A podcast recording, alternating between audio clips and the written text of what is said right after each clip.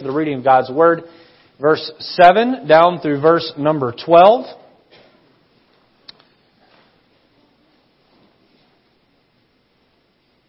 I'll begin in verse 7 and we'll read verses 8, 10, and 12 together out loud, and I'll read 7, 9, and 11 on my own.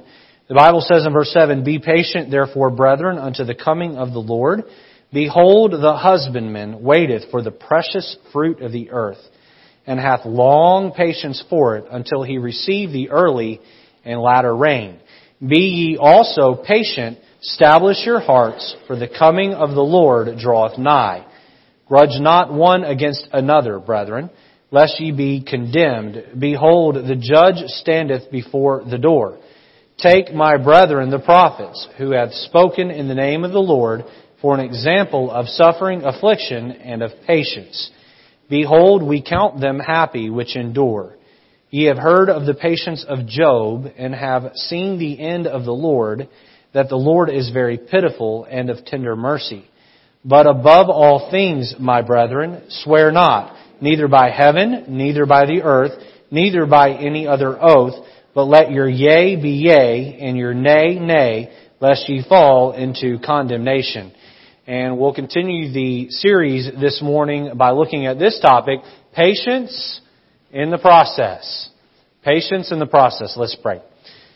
Lord, would you help us to understand, um, not only intellectually, but down on a heart level, just how important patience is. It is something that seems to elude our society at large, Lord. Uh, it is something that we desperately need to get back to. So Help us, Lord, to understand and to apply. And Lord, that uh, the message today would help someone here who's frustrated uh, to just take a step back and trust you. In Jesus' name, amen. You may be seated. Patience. Patience. Something that we're not very good at, is it? How many here would say, Pastor, I am naturally a patient person? I got a hand here. Okay. Uh, I'd say 90% of you are not naturally patient or too shy to raise your hand. One or the other. Uh, my hand isn't raised because I am not naturally a patient fellow. But patience is so very important uh, to the Christian life. Um, Psalm chapter 1, verse number 3. Can you turn there quickly for me? Psalm chapter 1 and verse number 3.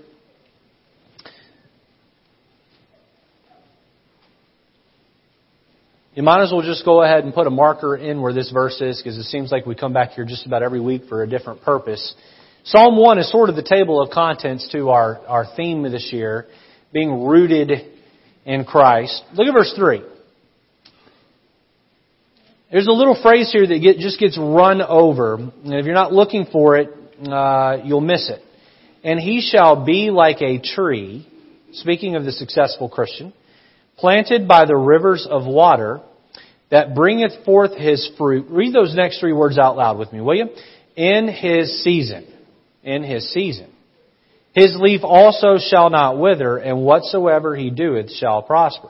So this Christian's going to be successful in his season. Turn over to Luke chapter number 8 and verse number 15. Luke is the uh, third book of the New Testament, the third account of the life of Christ. Here in Luke 8, we find a parable or a, an illustration that Jesus was giving to help us understand an eternal truth. Uh, parables have been called an earthly story with a heavenly meaning, and I think that's a good uh, way of looking at it. Look at Luke chapter 8, verse 15. It says, But speaking of the seed of the Scripture that goes down into the soil of our heart, but that on the good ground, speaking of the seeds, are they which in an honest and good heart, having heard the word, keep it, and bring forth fruit, those next two words, with patience. With patience. So, Psalm 1 tells us that we'll bring forth fruit in our season, and Luke 8 says that we need to bring forth fruit with patience, with patience. Okay, so you have come to an understanding that you are a sinner and you are under the condemnation of sin and that your sin has condemned you or damned you to hell, and your only escape from hell is Jesus' sacrifice on the cross, His resurrection from the dead, and His ability to pardon you if you will humbly ask Him.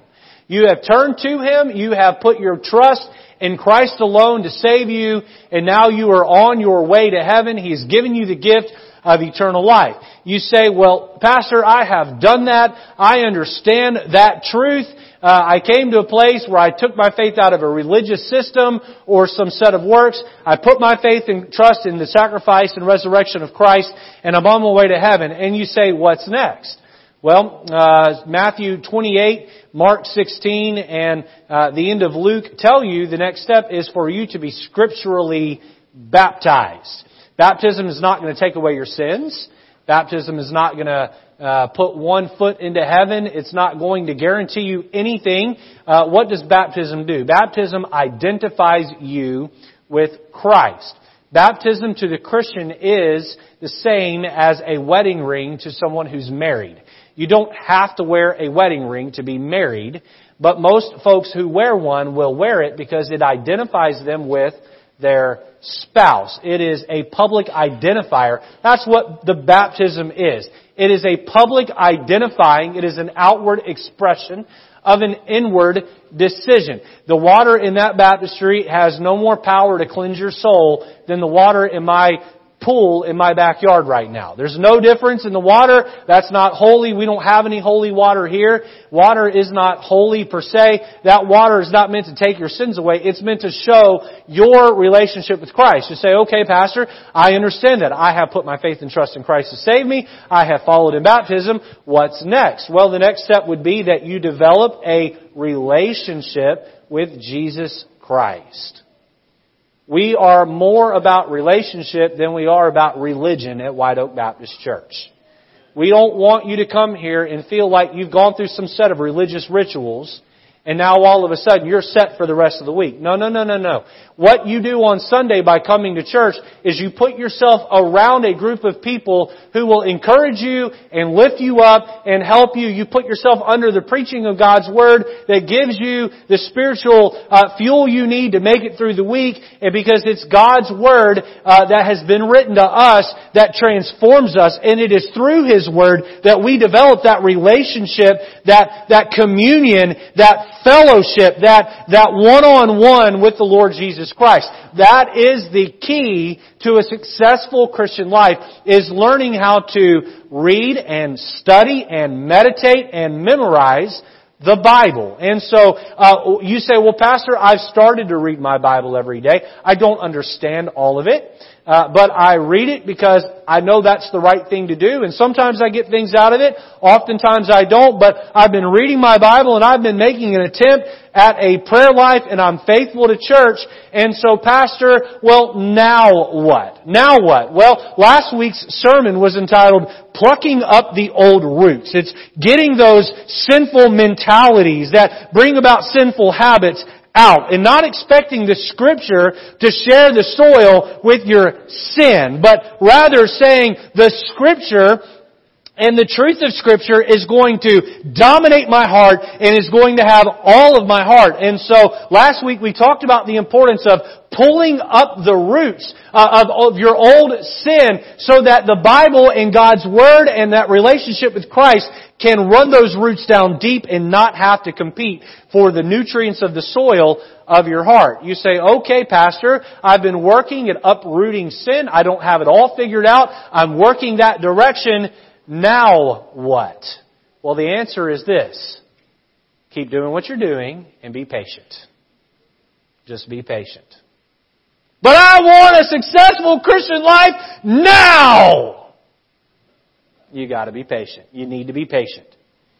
Um, you ever notice that life in the South moves slower than life in the Northeast? Cindy's here. She lives in Georgia now, a small town in Georgia. Connecticut girl her whole life, now in Georgia. Life moves a little slower down there, don't they? Uh, you know why? Because the life of a farmer requires patience. It requires a lot of patience. You don't plant seeds one day and get your crop the next. You plant your seeds and you wait, and you wait, and you wait. And there's a lot of trust and faith in the God of the ground, which is the God of heaven, in order for that to happen. And what that does is it breeds a life of living slow. Look at the life of a farmer versus the life of a businessman. Do you know that most farmers don't keep a calendar in their phone? They don't do that. They don't pull out some day planner that has appointment, appointment, appointment. On my phone, I've got appointments locked in for the next month, the next several months. I have an appointment hotline that you can call and set up a counseling session with Pastor Lejeune if you'd so like to do that. Many of you have my cell number, so you just text me and we set it up that way. But I'll put it in my phone and I'll lock in a date and a time. And if it's out at some place, I get a notification from Siri that says, hey, you need to leave now in order to make that appointment. And someone asks me, what time is it? And I can tell you within about a 10 to 20 minute range what time that is. If you ask a farmer what time it is, you know what they say? Oh, um, it's probably about 10 o'clock. Maybe 2 o'clock.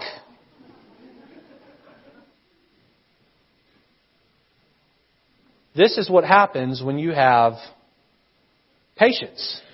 You live a life of patience.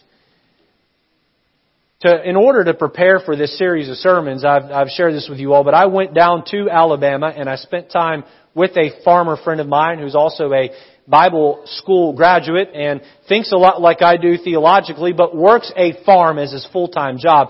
While I was down there, uh, I went out one day looking for a Dunkin' Donuts. I wanted to get my my latte. I was needing my caffeine fix, and um, I went looking, and I drove, and I drove, and I drove, and I drove, and there were no coffee shops anywhere. And I said, "Do they not have coffee shops?" The only coffee I could find was gas station coffee, and it was probably about three days old. It was terrible. And so I went to the farmer and I said, Hey, you guys don't have coffee shops down here? And he goes, We don't need the caffeine. We get plenty of sleep. It's like, oh, well, we have a problem in New England. There's a coffee shop every 200 yards, 500 yards.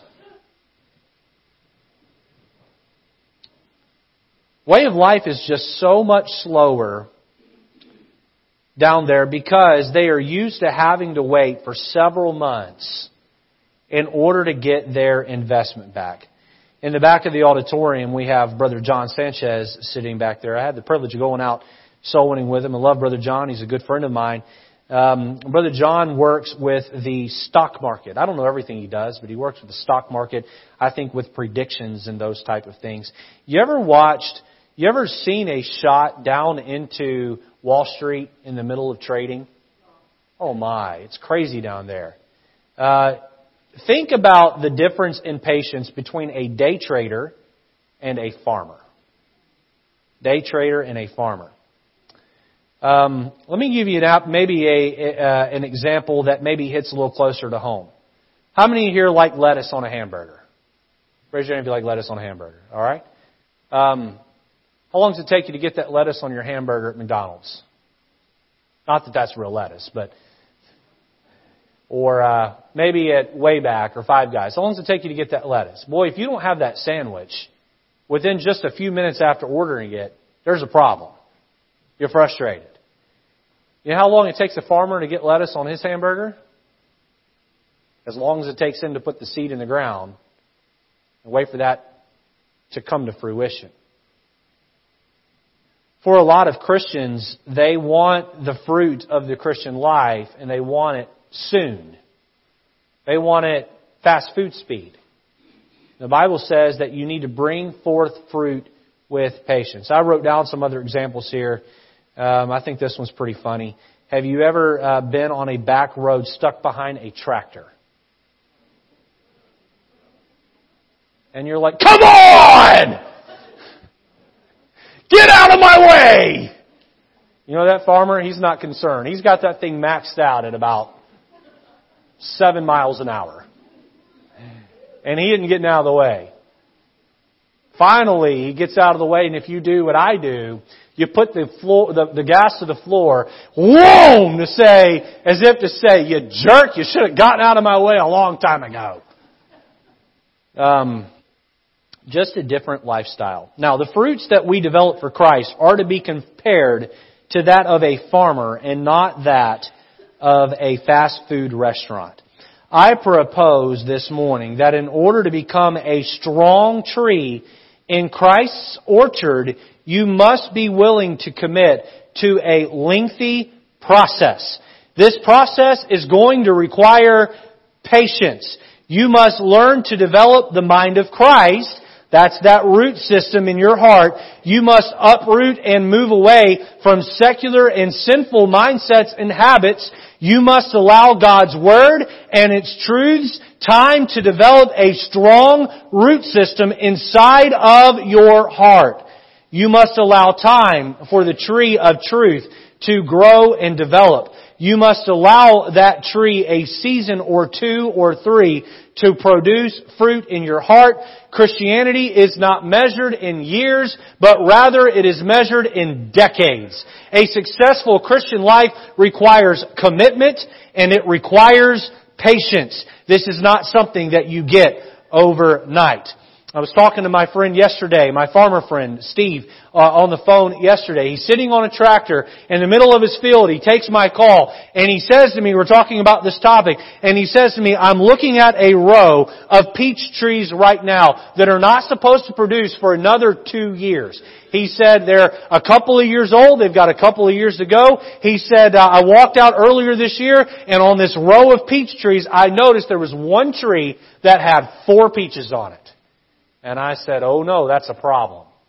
He said, I walked over and I knocked those peaches off, but he said, I already know, because I'm an experienced farmer, that now that tree's growth is stunted, and it now will be a season behind the rest of the trees in producing real peaches, because it tried to produce fruit before it was time to produce fruit. Forced Christianity versus Christ honoring timed Christianity. Don't try to force something that God has intended for you to wait. Now let's jump into James 5 and do a verse by verse study. I hope when you walk out today you have a, whole, a really good grasp of James 5, 7 down through verse number 11 or 12. Let's do a verse by verse study as we consider the topic of being rooted in Christ and patience in the process. I encourage you on the back of your bulletin where it says sermon notes to jot down the notes this morning, and so you can go back and review and do your own Bible study later on even a deeper level. Notice number one, God's promise for the patient. God's promise for the patient. Look back with me at James chapter 5, and let's look at verse number 7. It says, Be patient therefore, brethren, unto the coming of the Lord. The coming of the Lord. It says, it continues and says, Behold, the husbandman waiteth for the precious fruit of the earth. We'll get to that in a minute. The coming of the Lord. What is the coming of the Lord? Now, Christians have been mocked for many years for saying this, uh, but Christ is coming. That is, uh, the, the coming of the Lord is the rapture of the church, or the carrying away of the church. Turn over to Hebrews chapter 6. If you're in James, it's, it's really maybe five or six pages to the left there. Hebrews chapter number 6 and verse number 12.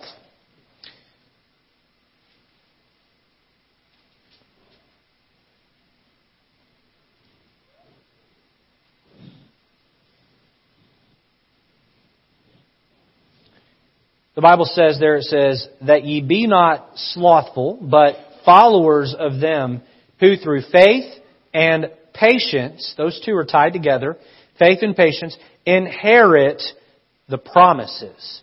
Inherit the promises. There are promises for the patient.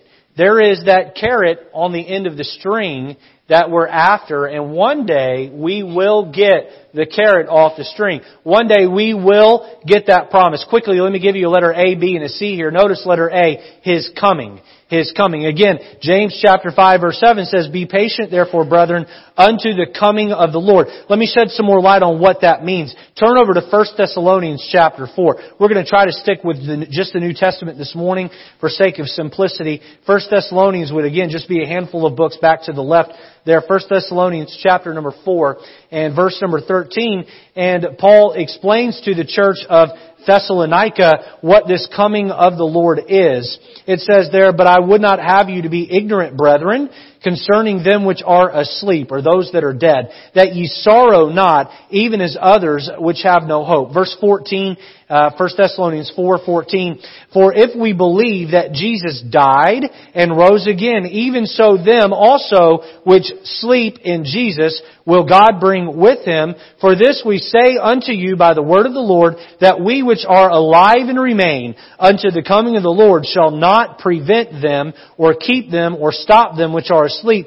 For the Lord himself shall descend from heaven with a shout with the voice of the archangel and with the trump of God and the dead in Christ shall rise first. Then we which are alive and remaining shall be caught up. There's that idea of being raptured, caught up together with them in the clouds to meet the Lord in the air. So shall we ever be with the Lord. Wherefore, comfort one another with these words. Uh, there will be a day where our hope in Christ is made complete, where Jesus steps out on the clouds and one of the angels blows a trumpet and all of those that have put their faith and trust in Jesus Christ for salvation, all of those who are the children of God, who are the church of God, that when that trumpet blows, they will be raptured or caught away off this earth. Literally millions of people will go uh, missing by everyone here standards off the earth because they will be caught away or raptured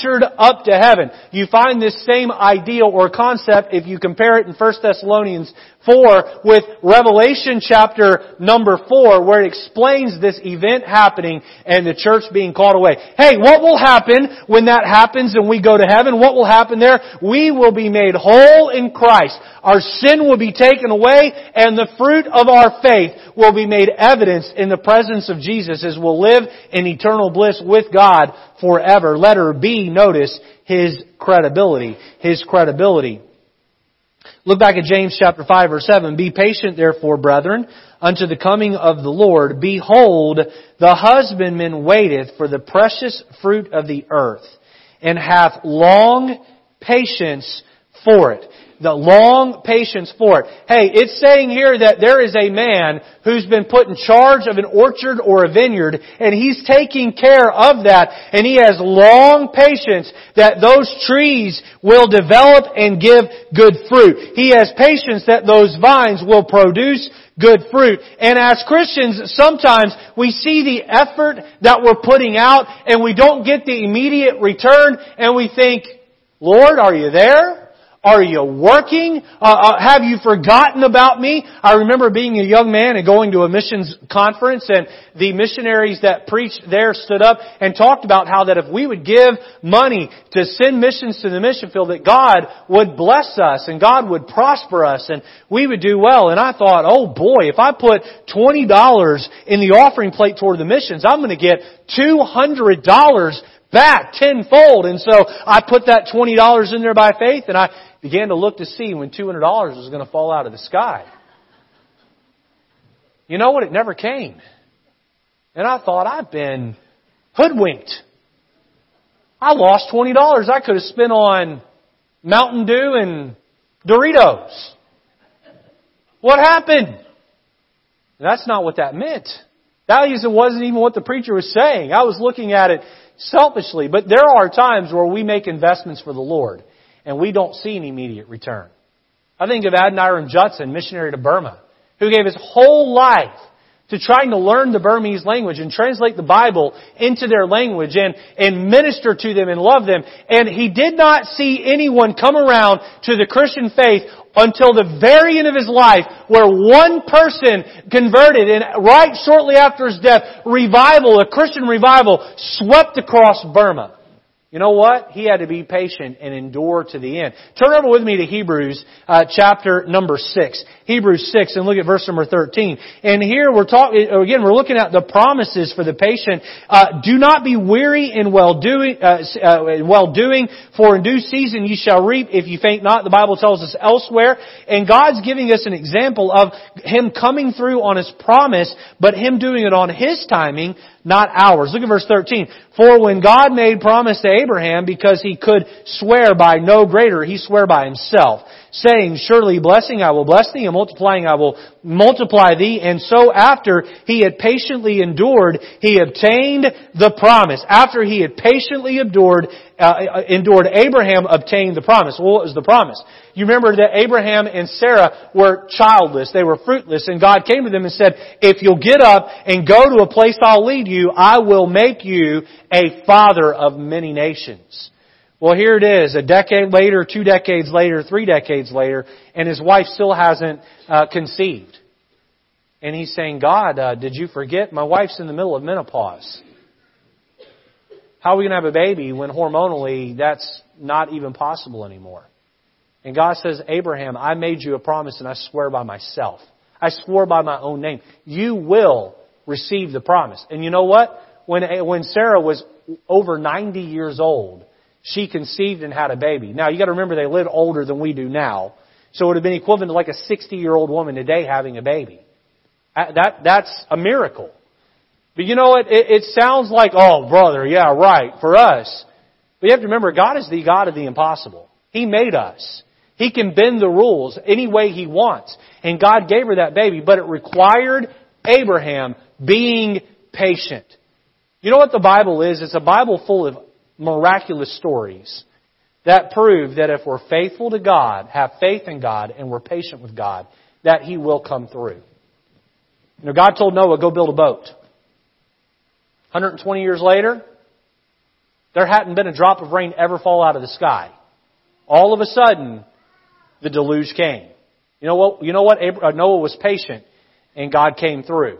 Over and over and over again in the story, you find examples of people being patient and God coming through. Why is the Bible filled with these stories? Well, to show us the credibility of God, that those promise, uh, the promise of fruit bearing will happen if we are patient. Letter C. Notice our confidence our confidence. Go back to James chapter 5 and verse number 7. It says there, Be patient therefore, brethren, unto the coming of the Lord. Why? Behold, the husbandman waiteth for the precious fruit of the earth, and hath long patience for it, until he receive the early and latter rain. Until he receive the early and latter rain. Turn over to Deuteronomy chapter number 11, and if um, uh, that would be the fifth book of the Bible. Deuteronomy chapter number 11, I believe this is the only uh, Old Testament passage I have for us this morning. But nonetheless, this one's important. If you can, turn over there for me. At our church here, to our guests at our church here, we want you to become familiar with your Bible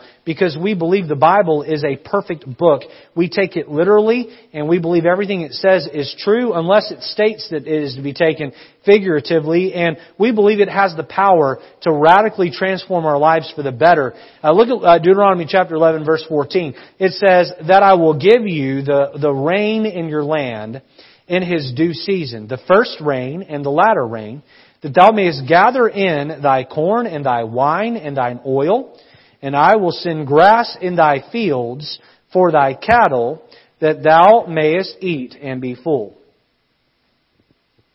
Who controls the rain? God does.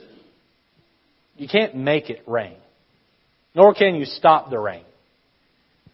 Um, I watch as science continues to evolve and not science evolving. Our understanding of science continues to evolve. And I'm impressed with what scientists can do. Um, the Bible says in the last days there would be what the Bible labels as witty inventions. But I am reminded of the limitations of science. When I see a hurricane barreling toward land, and I see how hopeless and helpless everybody is. Nobody can stop that hurricane. I was talking to the, my farmer friend yesterday, Steve. He's sitting out there on his phone, and he says, um, "I've got watermelons I've planted, and we have the April rains, the early rains." He said, "But it All week long, we've had rain coming toward us. And again, northern Alabama. And right about the time it gets to our city, it just splits and goes around us. And he said, um, I, I don't sleep with peace of mind that these watermelons are going to get the rain they need. He said, there is a lot of patience on my part for God to send the rain for these watermelons to be able to develop and grow. He said, you know what's tempting for me to do is to go spend a couple thousand dollars and install an irrigation system and water the watermelon patch myself. And he said, and I could do that. He said, or I could just be patient and wait for God to send the rain and I'll have the watermelons all the same. He said, the question is, how much do I want to trust God that He's going to send the rain for my watermelons to come through? And I said to him, I said, have you ever had a season where you didn't get the rain and you didn't have any watermelons? He said, we've had some seasons where it's been leaner, but we've always had watermelons to sell. He said, the question is, am I going to be patient for the rain? While I was talking to him on the phone, he's in the middle of talking and he stopped. And I said, you okay? He said, I just saw lightning about two miles off. He said, I'm taking the tractor in the barn. The rain's coming. The early and the latter rains. Now, what is rain figuratively for the Christian? We're going to talk about this more in just a moment, but rain is trials. It is trials and problems that grow us.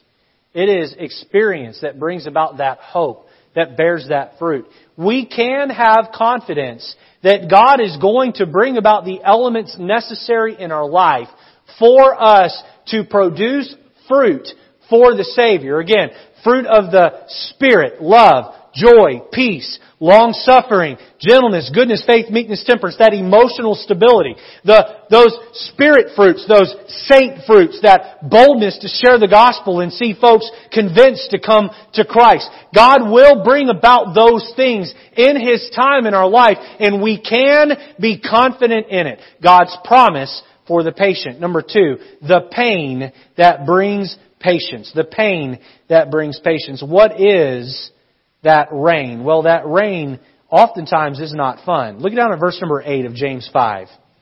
James chapter 5. Look at verse number 8.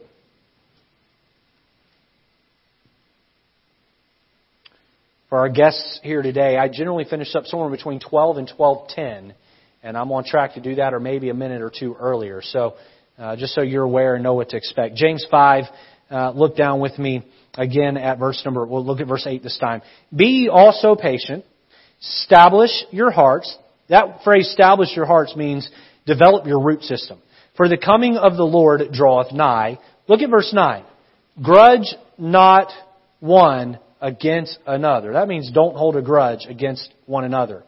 Brethren, lest ye be condemned, behold, the judge standeth before the door. You know what the Bible is saying here? Is that the process of producing fruit is painful. At times, it's going to be difficult for you to not hold a grudge against somebody else. Because God's using them to take off a rough edge in your life. And you don't like it. You don't like it. And you can develop a spirit of, uh, a, uh, uh, a, spirit of frustration and anger and, and even bitterness toward them. And this, this pain is necessary for patience. Uh, uh, let me give you an A, B, and a C here. Letter A, our toil. Our toil. While you're, turn over back over to Hebrews chapter 6. We're going to look at Hebrews 6 and Hebrews 10.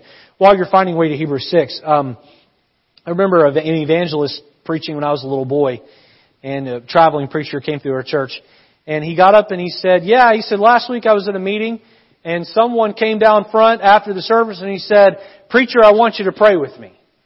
And he got, got down together and he said, okay, got down to the front row of the church. He said, what do you want to pray for? He said, preacher, pray that God will give me patience.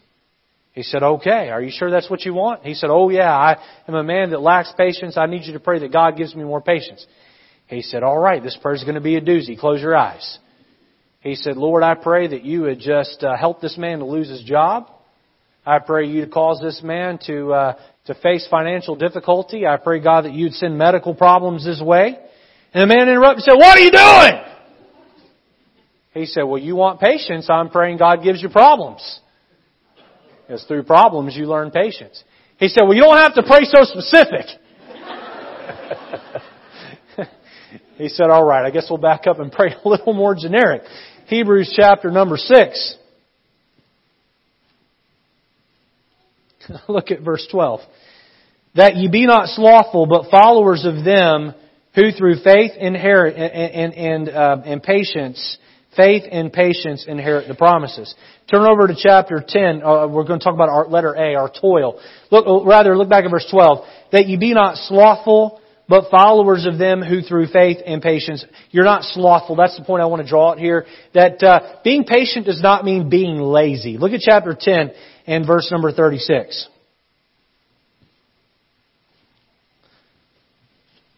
For ye have need of patience, look here, that after ye have done the will of God, after ye have done the will of God, ye might receive the promise. Patience is not laziness. Patience does not mean you just sit on your hands and wait for it to happen. No, you're working. And you're working hard and you're toiling and you're putting out a good effort, but you understand that uh, I'm not going to necessarily receive the return on my investment right away, but that's not going to discourage me. I'm going to continue to work and I'm going to continue to give and I'm going to continue to go and I'm going to continue to give it everything I got and just trust that God's timing is best our toil. Many folks, when they don't get what they're after in the Christian life, they throw in the towel and they walk away and they quit. Well, I tried reading my Bible, but I didn't get anything out of it. Um, we've got some men around the church auditorium here um, that have been saved for 30 or 40 years. Brother Okai, let me ask you a question here. Brother Okai, how long have you been saved? Since 1979, 89, 99, 2009, 40 years. Okay? The first time you picked up your Bible to read it, did it make sense to you? Were you able to, to understand what you were reading? It was a process, wasn't it? You're probably, how many years in do you think to being saved was it before you sat down and said, you know what, on a consistent basis, God's Word is able to speak to me? Three to four years of regular daily reading before God's Word started to make sense and really help you. Okay? Um, Brother Owens, similar testimony? How many years of Bible reading do you think it was before you were able to consistently get something from God's Word when you sat down to read it?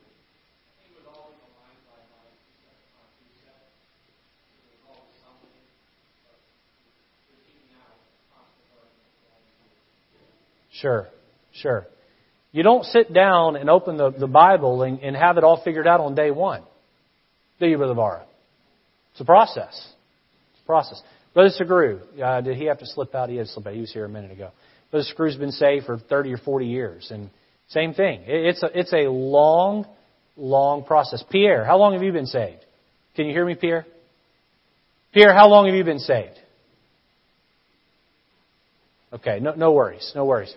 Uh, Pierre is a former deacon here and served the Lord faithfully for many years. It's a process. You've got to toil at it. You've got to toil at it. Um, letter B, notice our trials. Our trials. Turn over to Romans chapter 5. I want to show you two different passages here where a very strong Bible word is thrown at us. Romans chapter 5 and verse number 3.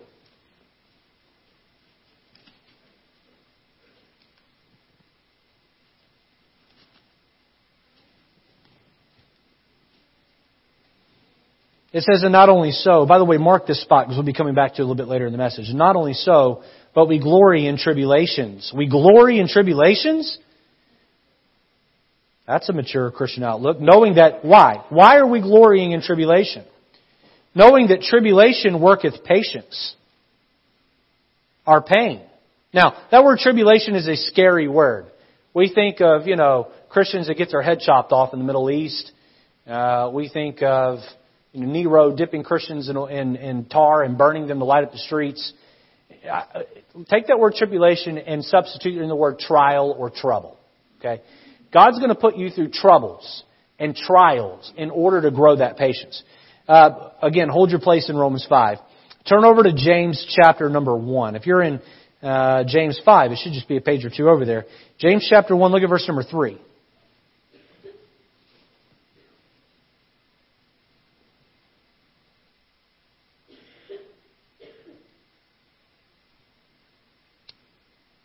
James 1 verse 3, I'll begin reading.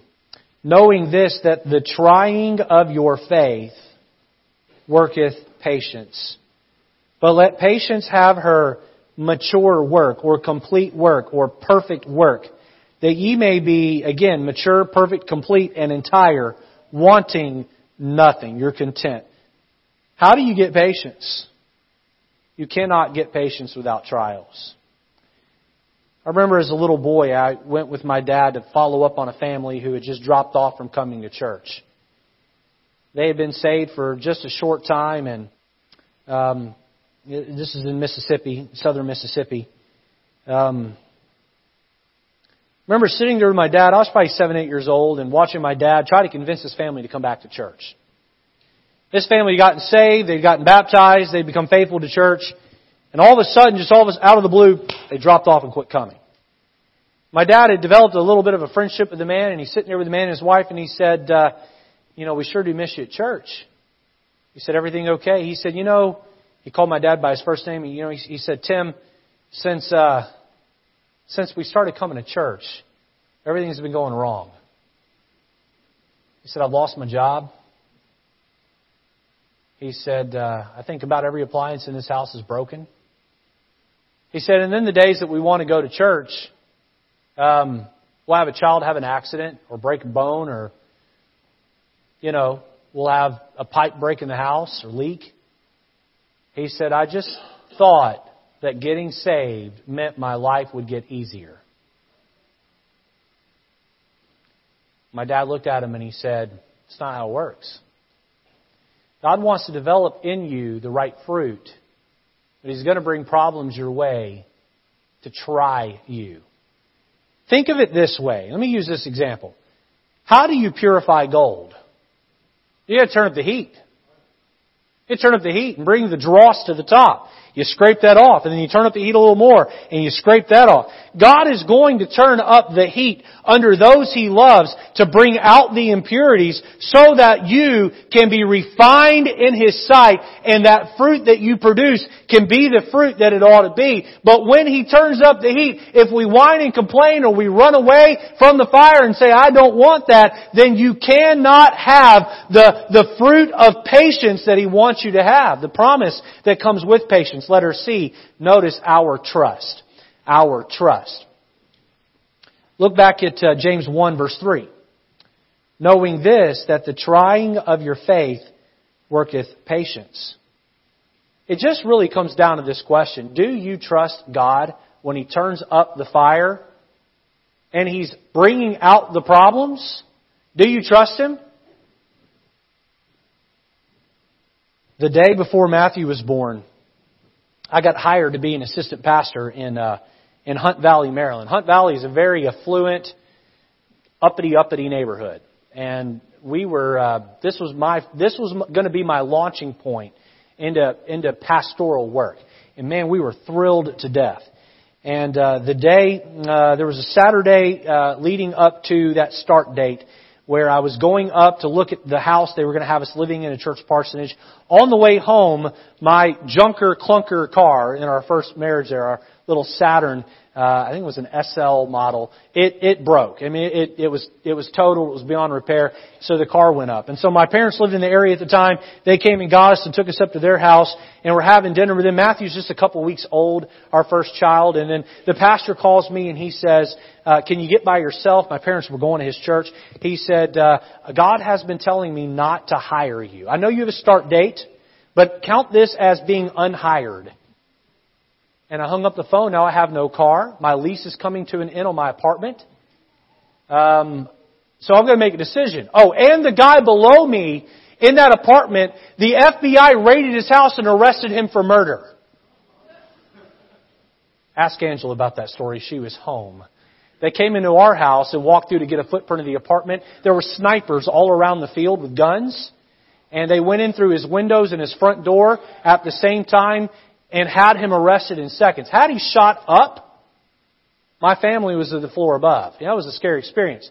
So we're in an apartment in a bad part of town. I just lost my job. I just lost my mode of transportation. And this pastor says, hey, I feel bad about what I did for you. And so here, I have a pastor friend about an hour away over in Frederick, Maryland, and he's looking for uh, an assistant pastor. Go out there and interview him. And so my brother loaned me 1200 bucks. I bought another clunker car and I drove up there and this pastor put gas in my tank for a week. This pastor led me along all week, uh, uh, uh for a week, uh, uh, leading me to believe he was going to hire me. I got to the end of that week. He sat me in my office. He's going to say to me, uh, uh, uh, "Here, you're hired. Here's your pay. Here's your start date." And he looks at me and he says, "It's not going to work."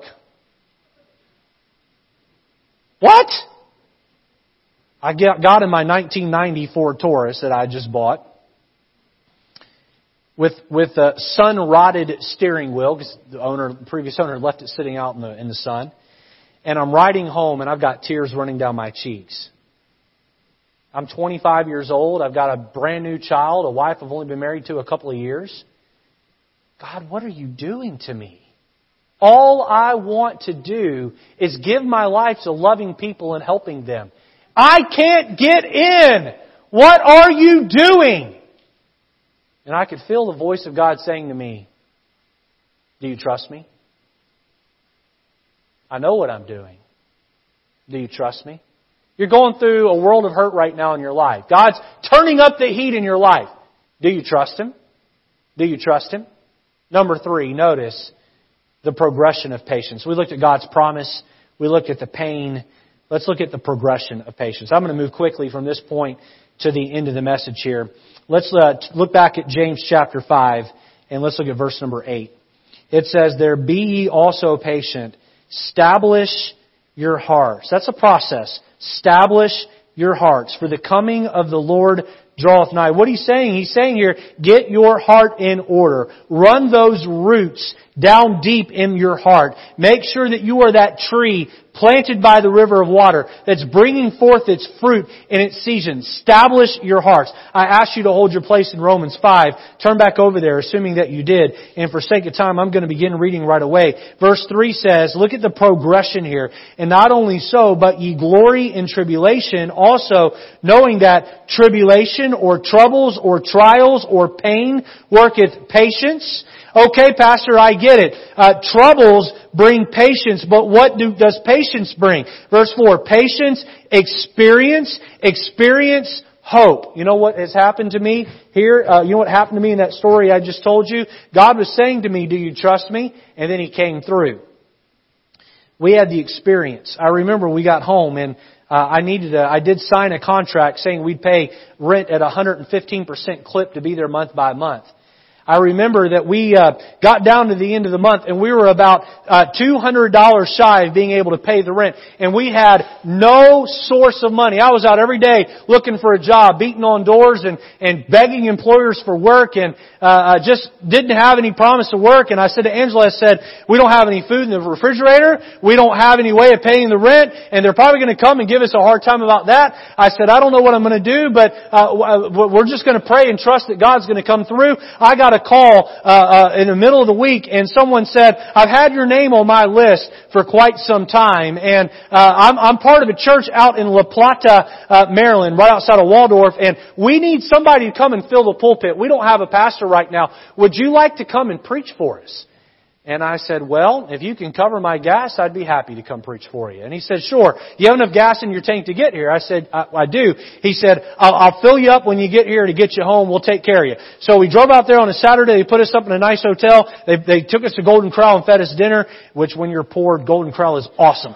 And so, uh, we ate till our hearts were content. And then the, the next day, we got up and we, we, uh, I preached Sunday school. I did Sunday morning. I did Sunday night. Trust me, if you think I'm unpolished, now. Boy, was I unpolished then. Uh, and I got through uh, that, and uh, uh, the, the treasurer gave me a check, and we got in our car, and I handed the check to my wife. You've heard this story. Forgive me for having to tell it again, but I think it makes the point here.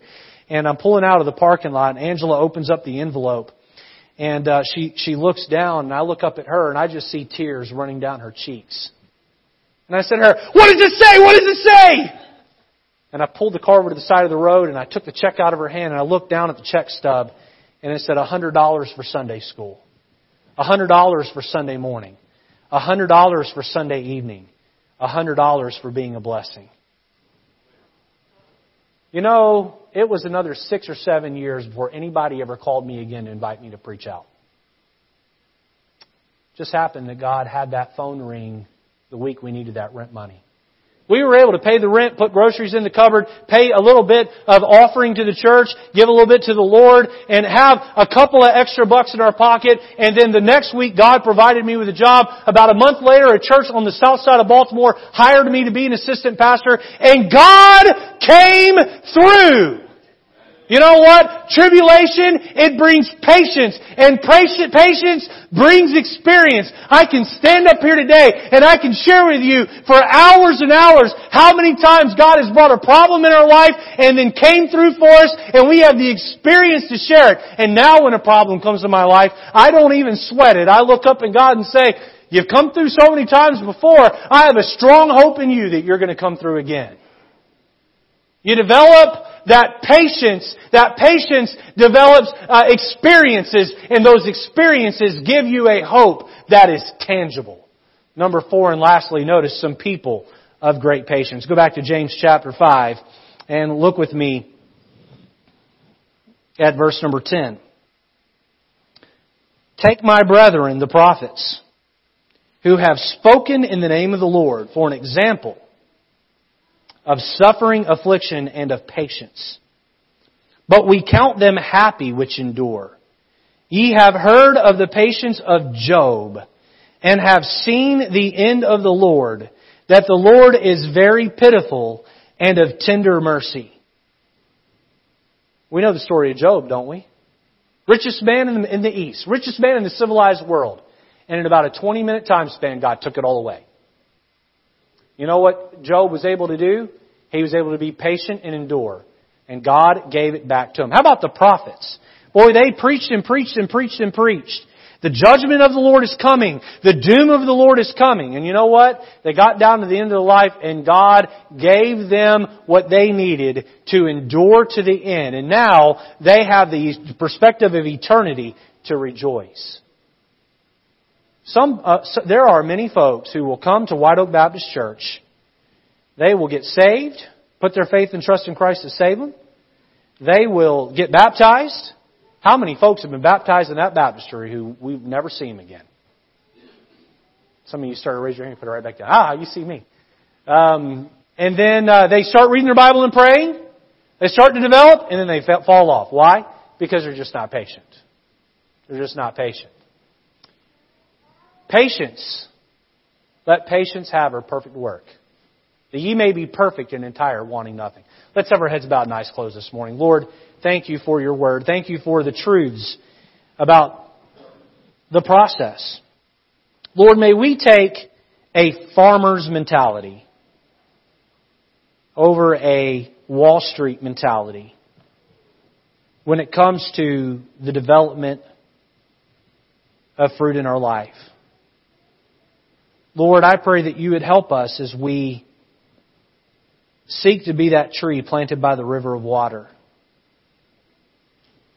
And then, Lord, for those trees in the church that are planted by the river of water, there are always ways to improve.